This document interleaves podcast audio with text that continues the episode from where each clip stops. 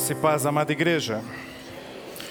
Semana passada, nós refletimos pela manhã em 1 João, capítulo 2. Naquela ocasião, refletindo sobre a reforma protestante, os 5 solas, vimos os versos de 3 a 6. Nessa manhã, eu quero te convidar a continuar no mesmo capítulo das Escrituras. Primeira carta escrita por João, 1 João 2, só que agora dos versos 14 ao verso de número 17. 1 João 14, 17. Deus colocou no meu coração, em meados de fevereiro, março desse ano, eu apresentei esta reflexão nos encontros da mocidade, em um sábado. E naquela ocasião, eu guardei no meu coração de compartilhar aquela reflexão em um tempo oportuno com toda a igreja. E é o que eu pretendo fazer nesta manhã. 1 João, capítulo 2, verso 14, começa assim. Filhinhos, eu vos escrevi porque conheceis o Pai.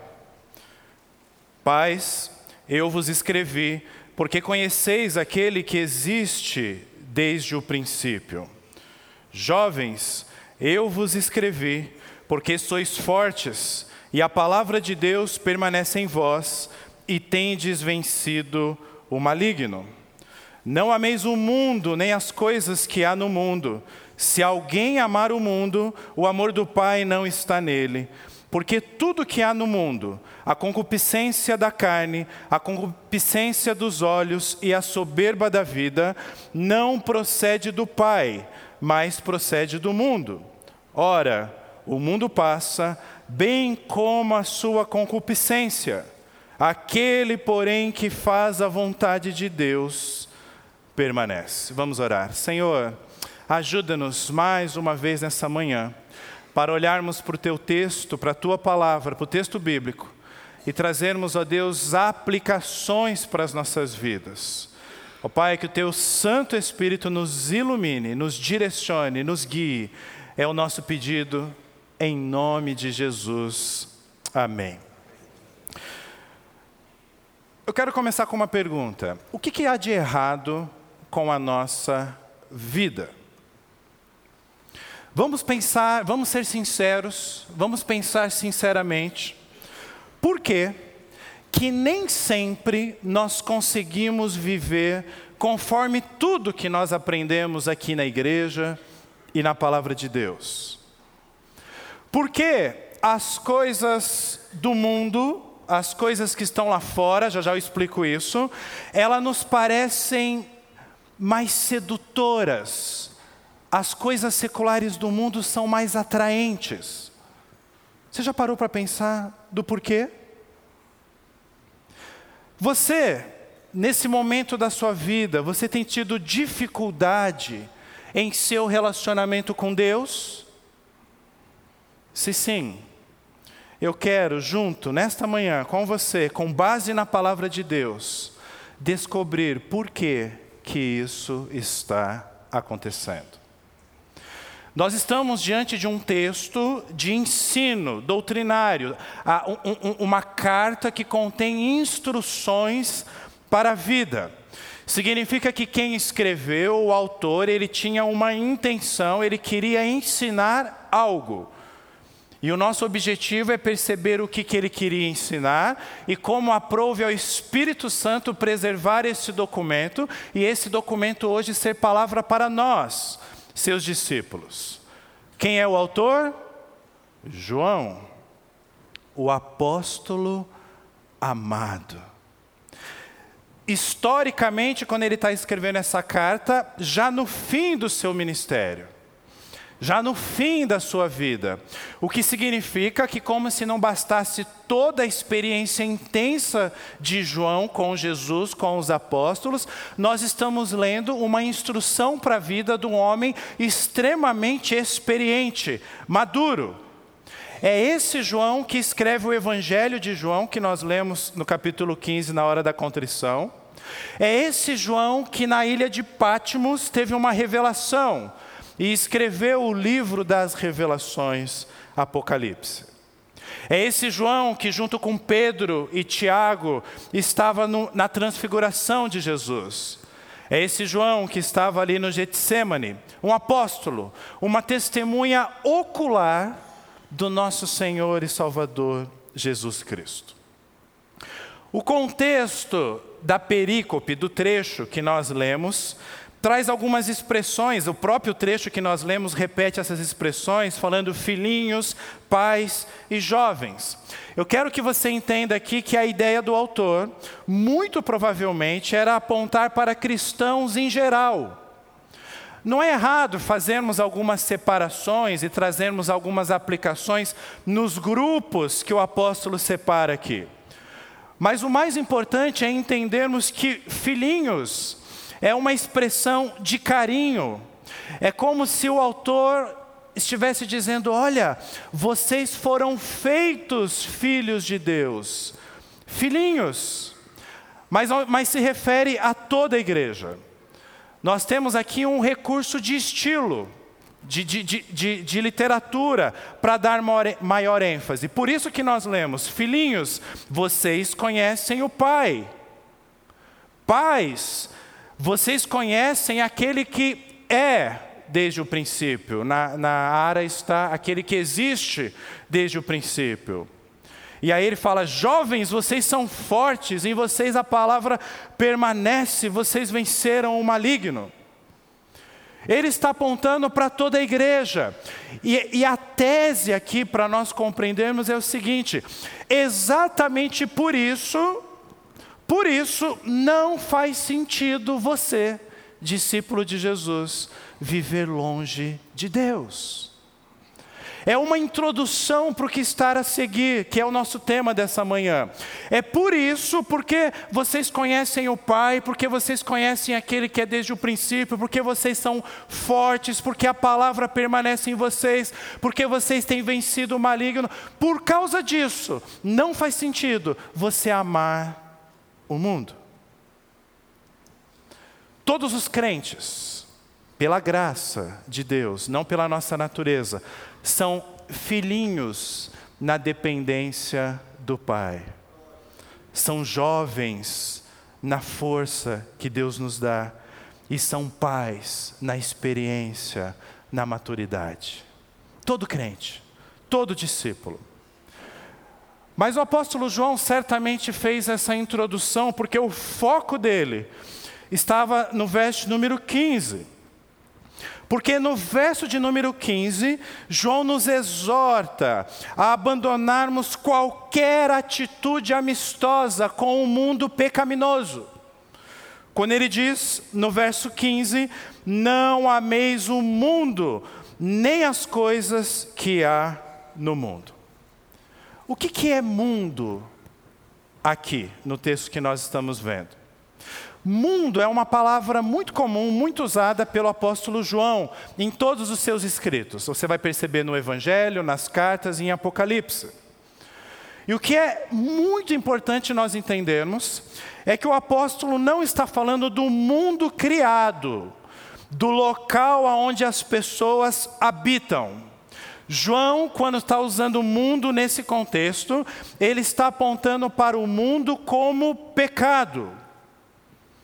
João está nos lembrando que o mundo é controlado por Satanás, que há uma organização contra Deus, contra a retidão de Deus.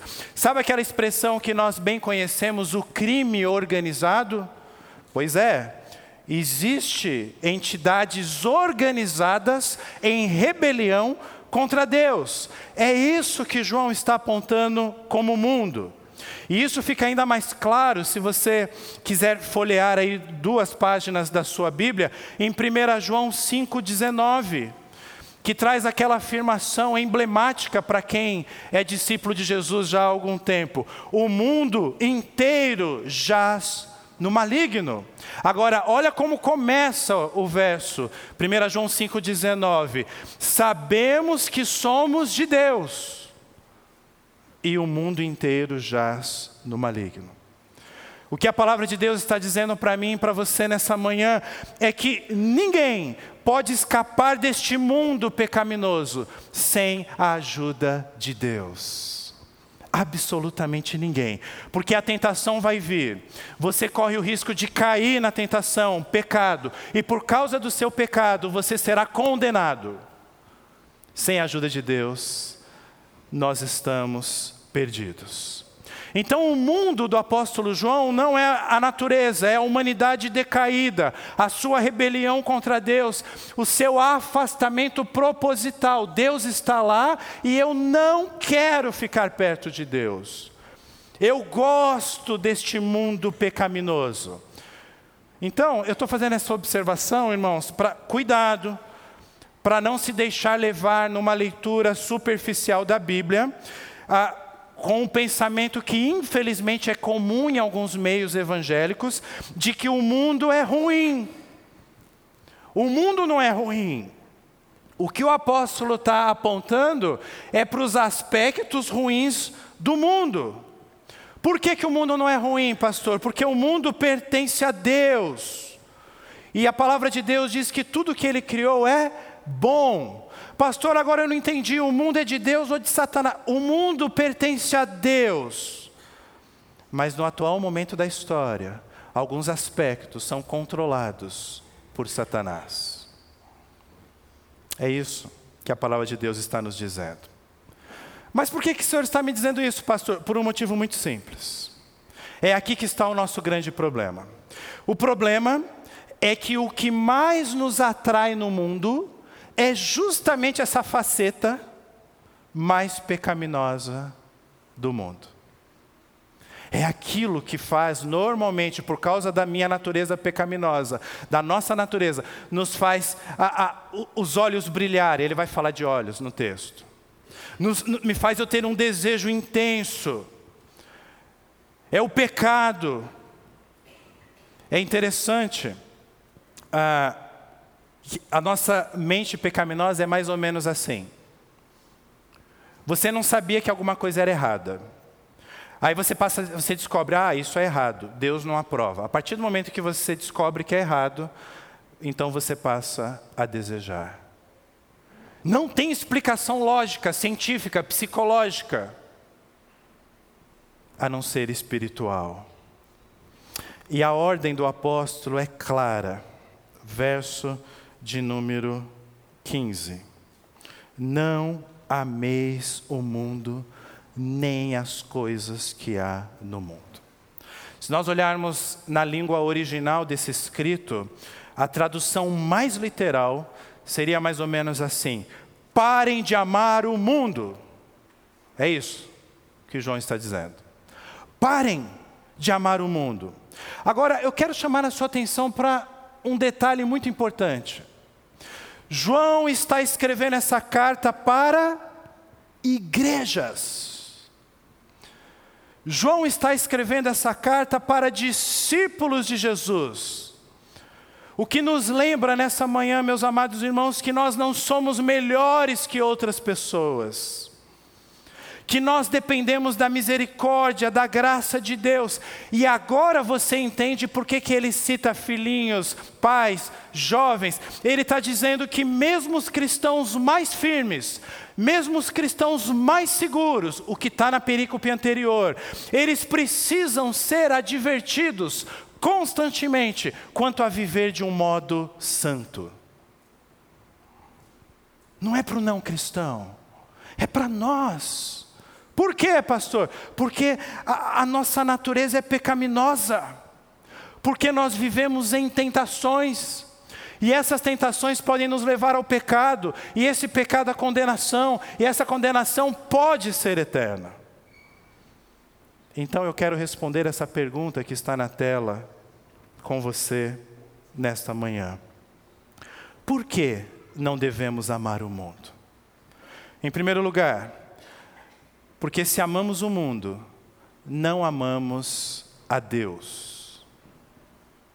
Se você quiser anotar, se amamos o mundo, não amamos a Deus. Olha a segunda parte do verso número 15. Se alguém amar o mundo, o amor do Pai não está nele. Eu não tenho tempo, e nem seria o caso de entrar aqui em detalhes linguísticos, mas a expressão o amor do Pai, ela nos o grego nos empurra para a reflexão mais clara, que seria o amor ao Pai. Só para você entender, não é ele não está falando do amor de Deus por nós, mas do nosso amor por Ele. Eu sei, em português ficou meio difícil de entender assim. É o amor que os filhos de Deus têm para com Ele. É isso que ele está apontando. E aqui, meus amados irmãos, nós temos dois caminhos, e um exclui o outro.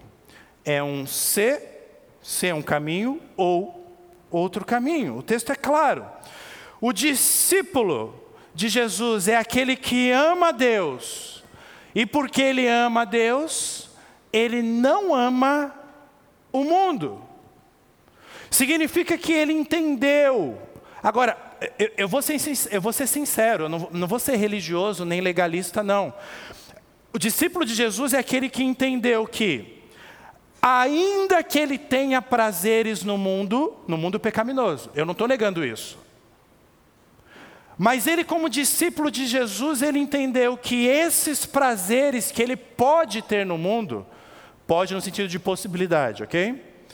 Ainda assim, não se compara à graça, à alegria e à realidade de amar a Deus.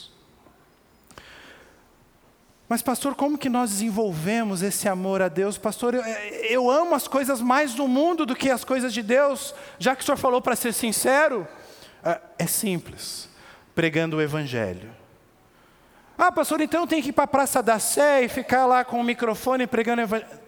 Não, isso é bom, mas o que eu quero dizer é, pregando o Evangelho para nós mesmos, todos os dias. Eu vou lembrar do amor de Deus por mim, pelo que Ele fez naquela cruz, pelo que Ele faz por mim hoje. Quando o meu casamento está em problemas, quando eu tenho um filho na UTI, quando eu passo por problemas financeiros, problemas entre irmãos, irmãos de sangue, irmãos espirituais. É por isso que a orientação de Deus para as nossas vidas é, leia a Bíblia e faça a oração. As crianças sabem disso, leia a Bíblia e faça a oração se quiser crescer. Porque isso vai me dar uma perspectiva eterna da vida. Isso vai me empurrar para gratidão, para entrega, para serviço, para amor. Agora, se eu não fizer isso,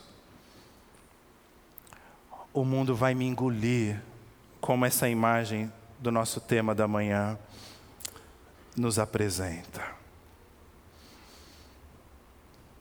Existe um exemplo bíblico, existem alguns exemplos bíblicos. Por exemplo, o pastor Gustavo fez referência há pouco tempo em uma de suas reflexões a Demas. Não precisam abrir, mas lá em 2 Timóteo 4,10 diz, porque Demas, Paulo falando, tendo amado o presente século, me abandonou e se foi para Tessalônica. Meus queridos, isso é mais comum do que a gente imagina. Nos tempos do Novo Testamento e hoje também. Deixa eu fazer uma pergunta para você. Você conhece alguém que era da igreja e que abandonou a igreja?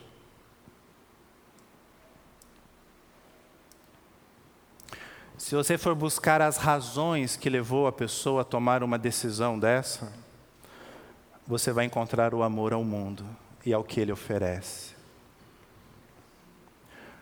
Agora, deixa eu pegar um pouco mais pesado, mas eu estou pegando pesado comigo também, não é só com você, tá? Qual a sua certeza de que você não será o próximo? Aonde está a sua certeza que você não será o próximo a abandonar a igreja. Como reconhecer um cristão de verdade? Um discípulo. João está nos dizendo que se reconhece pelo amor que ele tem ao Pai. E meus queridos, não é possível conter esses dois amores. O próprio Cristo fala sobre isso, não temos tempo de explorar todos os textos. Mas o amor do mundo, ou o amor ao mundo, sufoca o nosso amor ao Pai. E Jesus vai dizer, como que você sabe se ama o Pai? Se você o obedece. Obedece os seus mandamentos. Ah, mas em que áreas? Em todas. Como você lida com o seu dinheiro? Como que você lida com a sua sexualidade? Como que você trata a sua esposa, seu marido, seus filhos? Ai, pastor, mas então eu estou perdido, porque eu estou muito longe disso. Calma. Se você ainda não chegou lá, o que esse texto nos diz é que Deus é um Deus redentor. É um Deus salvador.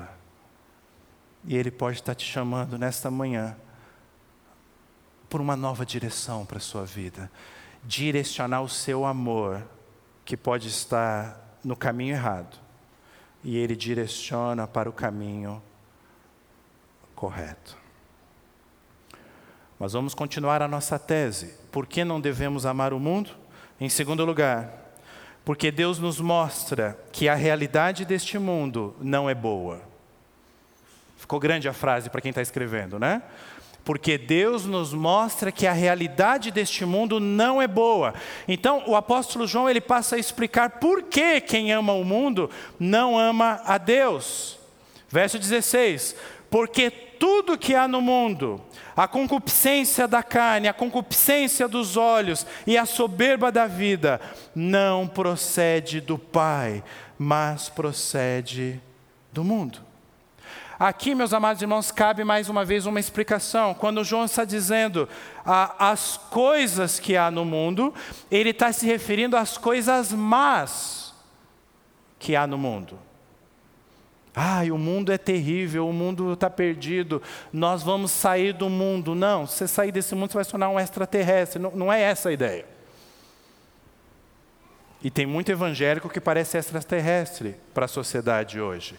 Não é esse o ponto, não é essa a ordem bíblica.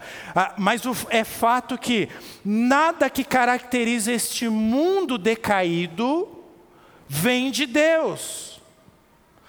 E essa palavra é muito forte, não procede do Pai, mas procede do mundo. Será que nós, conscientemente, gostaríamos de receber algo que não venha de Deus? Conscientemente não. Mas a nossa natureza empurra. E aí o apóstolo João vai trazer exemplos, ele vai falar da concupiscência da carne. Concupiscência, se você está com outra versão bíblica, você já deve ter visto aí, significa literalmente cobiça. Cobiça significa o quê? Um desejo ávido, um desejo ardente, um desejo intenso. E sempre é usado na Bíblia como uma conotação negativa. É a natureza pecaminosa, corrompida do homem. São os nossos desejos, são os nossos impulsos mais ilícitos. Paulo vai chamar de obras da carne em Gálatas 5, a partir do verso 19. Aqui em especial o apóstolo João está falando dos desejos impuros que gratificam a minha mente carnal. Exemplo, os prazeres sensuais da vida. A pornografia, o sexo ilícito. Ah, pastor, então é isso? Não, não só isso, mas também a nossa intemperança no comer, no beber. Pastor, mas o senhor vai falar isso logo depois da festa das nações? Eu acredito que ninguém chegou a esse ponto ontem. Arruaças, farras. E a pergunta que surge é: todos nós aqui estamos livres desses pensamentos? Ou dessas atitudes? Claro que não. Essa carta foi escrita para cristãos. E nós somos cristãos, estamos refletindo sobre ela. João também fala da cobiça dos olhos, ou a concupiscência dos olhos. É aquela vontade de eu contemplar aquilo que agrada os meus olhos, mesmo que seja proibido.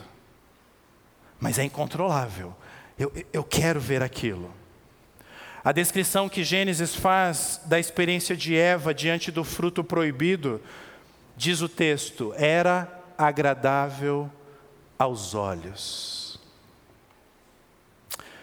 Recentemente, na nossa série, o pastor Gustavo, pregando sobre Davi, falou dele ali no alpendre ali do seu palácio, olhando Betseba, tomando banho. E ele desejou ela, mesmo sabendo que ela tinha um marido. Acã estava lá nos despojos da guerra, viu uma capa e aquilo despertou, uma capa linda, maravilhosa, imagino eu. E mesmo sabendo que o povo estava proibido de pegar os despojos de guerra, ele pega aquela capa. E você? O que agrada aos seus olhos, mas você sabe que é proibido? Será ficar nas redes sociais, sabendo da vida dos outros? Será que alguns sites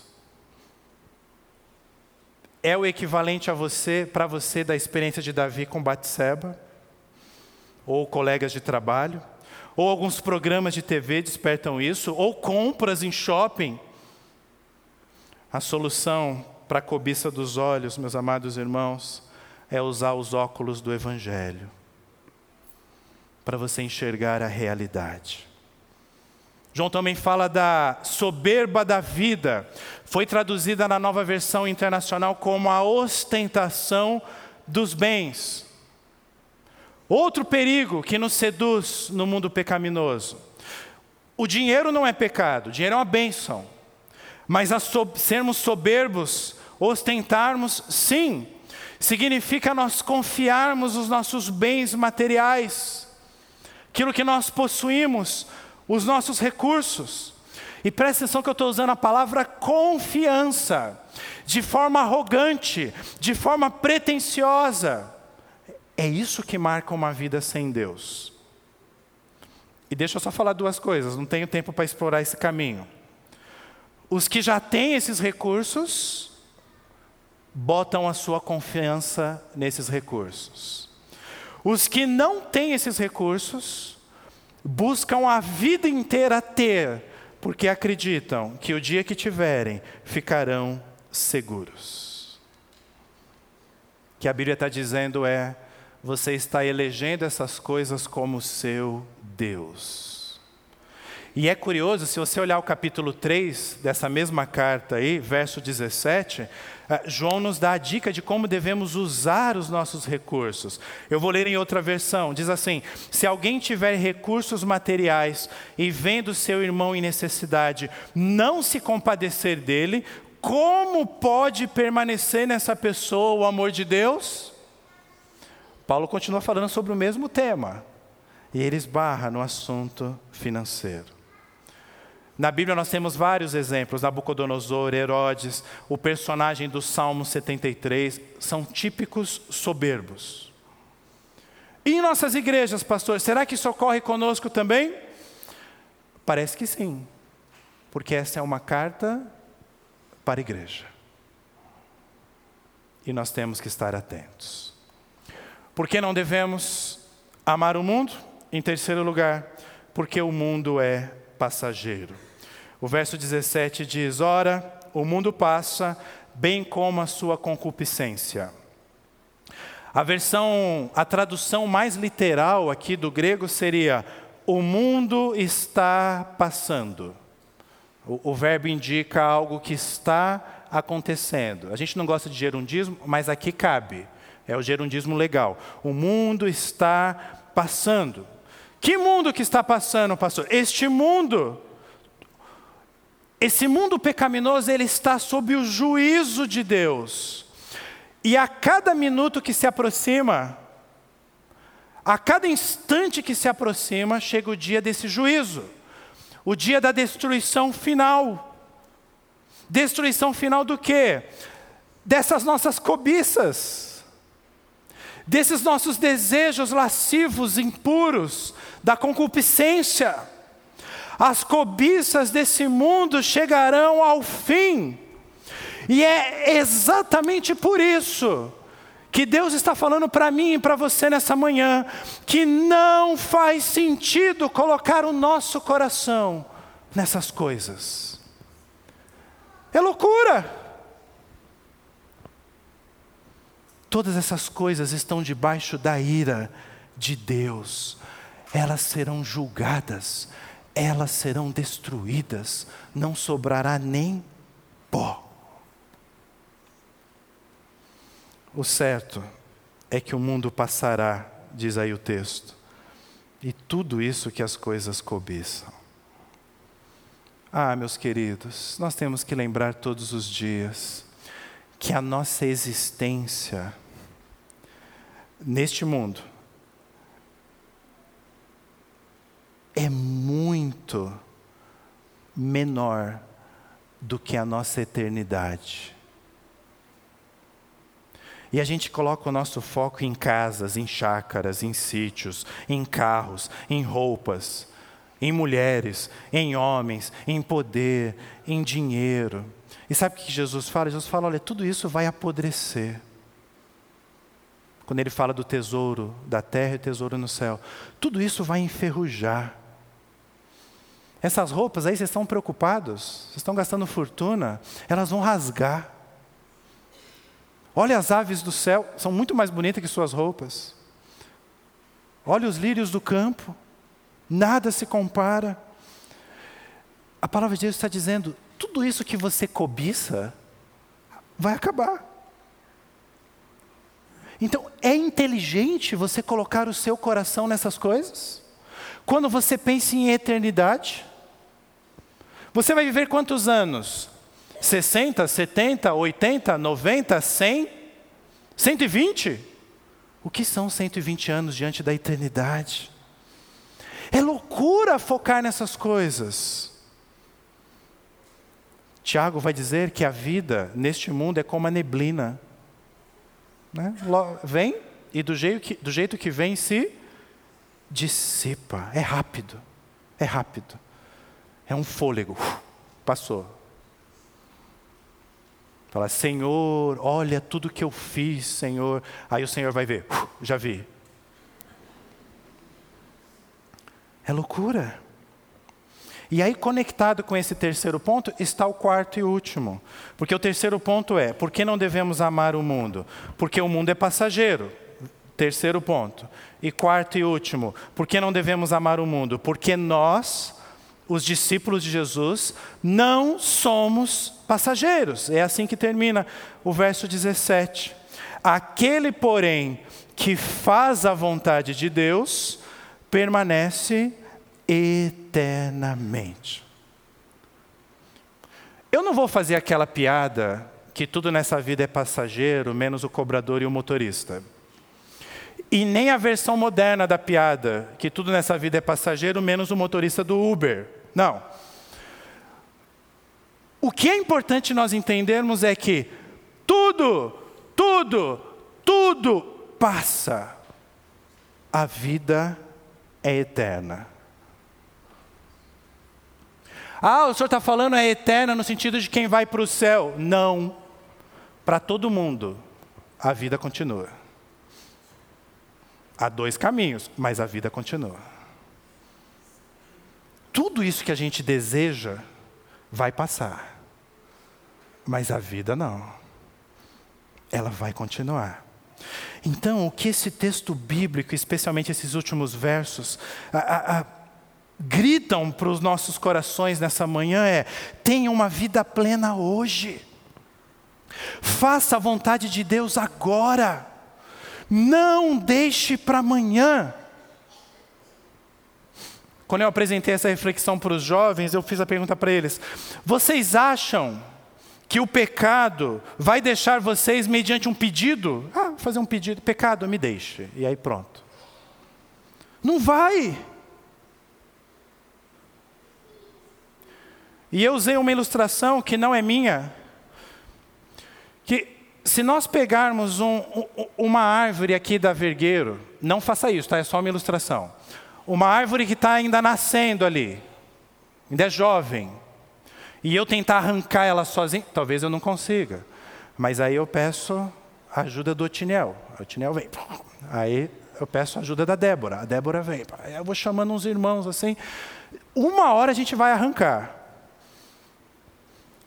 Mas se nós pegarmos uma árvore de 15, 20, 30, 50, 100 anos, e todos nós abraçarmos essa árvore e tentarmos arrancar, não vamos conseguir.